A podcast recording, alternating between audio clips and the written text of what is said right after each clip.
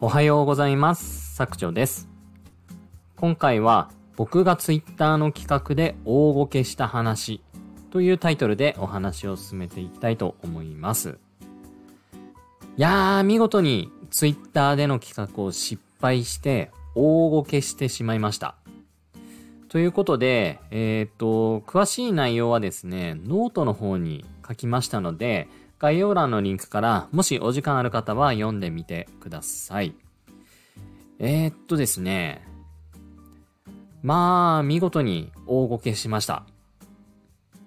まあ、企画を開催したんですけれども、ほとんど応募がなくてですね、やっちまったなっていう感じです。で、あの、まあ、詳しくはノートに書いたんですけれども、あの、まあ、先に結論を言うと、この企画が大ごけした原因っていうのは、僕は明らかに自分ありきの行動に終始したからです。まあ、フォロワーさんを完全置いてけぼりでですね、えー自分でやりたいこと、それをツイッターでガンガン発信して、もう何やってんだこの人っていうような状態を作り上げてしまった状態で、まあ企画をやってしまったから、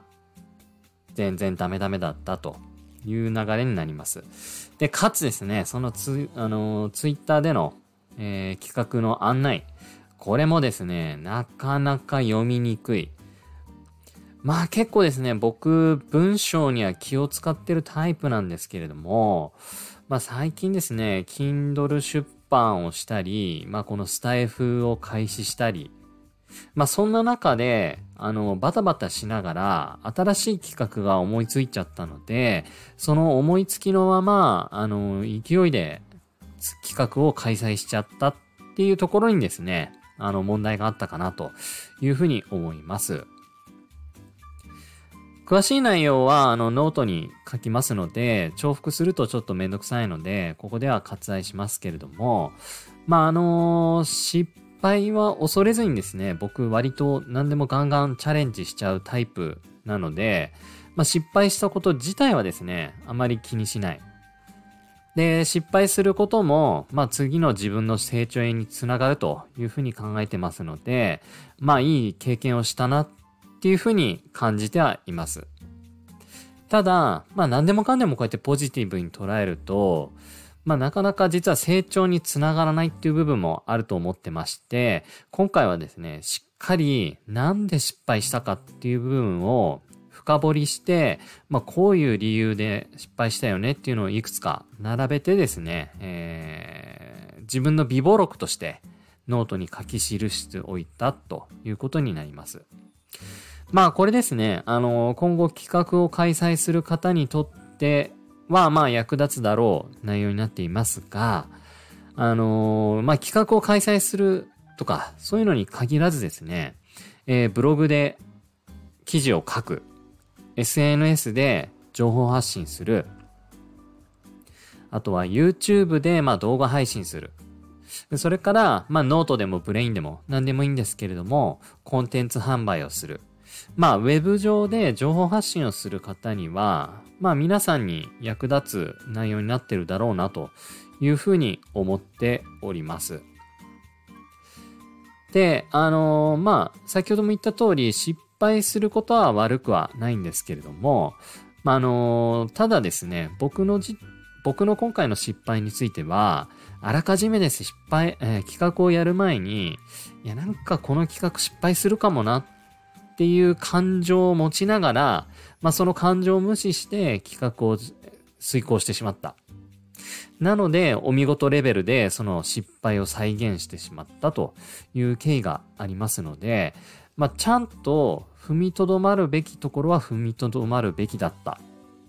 それから、あのー失敗から、まあ、過去にもこういう経験何度もしているので、失敗から学ばないと、同じ失敗を繰り返すだけで何も意味がない。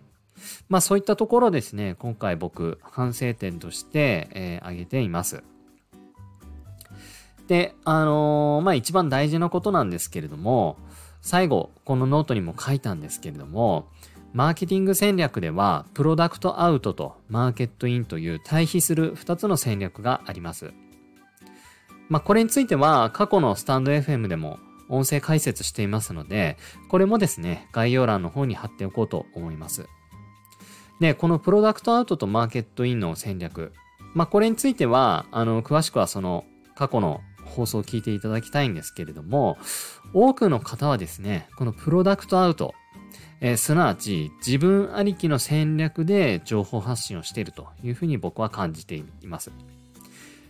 で、僕が今回企画を失敗して原因というのも、この自分ありきの戦略。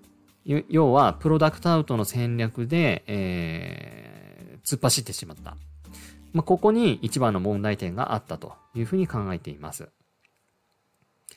プロダクトアウトの戦略では、じゃあダメなのかというと、まあそれはそうではないんですけれども、まあ僕らみたいなようなですね、あのー、本当に一般の人、まあ凡人は、プロダクトアウトの戦略で、えー、商品などを作ってしまったり、情報発信をすると、それってただの自己満足で終了してしまう。まあそういったケースがかなり多くあります。なので、それに対比する戦略、マーケットインの戦略を取るべきということでですね、えー、7月の14日に発売した Kindle 本、え、これに関してはしっかりマーケットインの戦略で、えー、販売を行いました。えー、しっかり市場のニーズを、ニーズをリサーチして、提供すべきプラットフォーム、まあ、これも聞きました。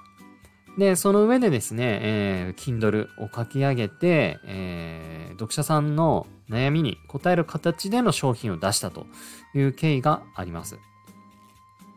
まあ、それにもかかわらずですね、やっぱり、あの、思考停止状態に陥ると、プロダクトアウト、要は自分ありきの考えに、えー、走ってしまって、まあ、こう、空回りして失敗するということをですね、今回非常に痛感したので、あのー、まあ、多くの方にもこれをお伝えしたいということで、ノートというところに書き記して残しておこうというふうに判断をいたしました。まあ、ぜひですね、あの、このノート読んでいただいて、あの、ご感想などいただけると助かるなというふうに思います。まあ、ノートにコメント機能が、あの、有料じゃないとつけれなくなっていますので、僕のツイッターの DM で読みましたよというふうに感想を送ってくださっても構いませんし、もしですね、メルマガにご登録されている方であれば、先に、えー、このノート書きましたということをメールしておりますので、そのメールにですね、返信するという形をとってご感想を書いていただいても構いません。まあきっとですね、あの、役に立つ内容じゃないかなというふうに思ってます。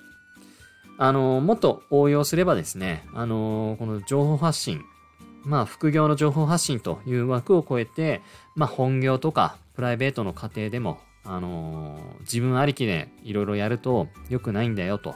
いうところにまでですね、えー、落とし込める内容になってるかなというふうに思いますので、ぜひ、あの、お時間ある方はノート読んでください。はい。ということで、えー、今回の放送は以上となります。今回もここまで聞いてくださり、本当にありがとうございました。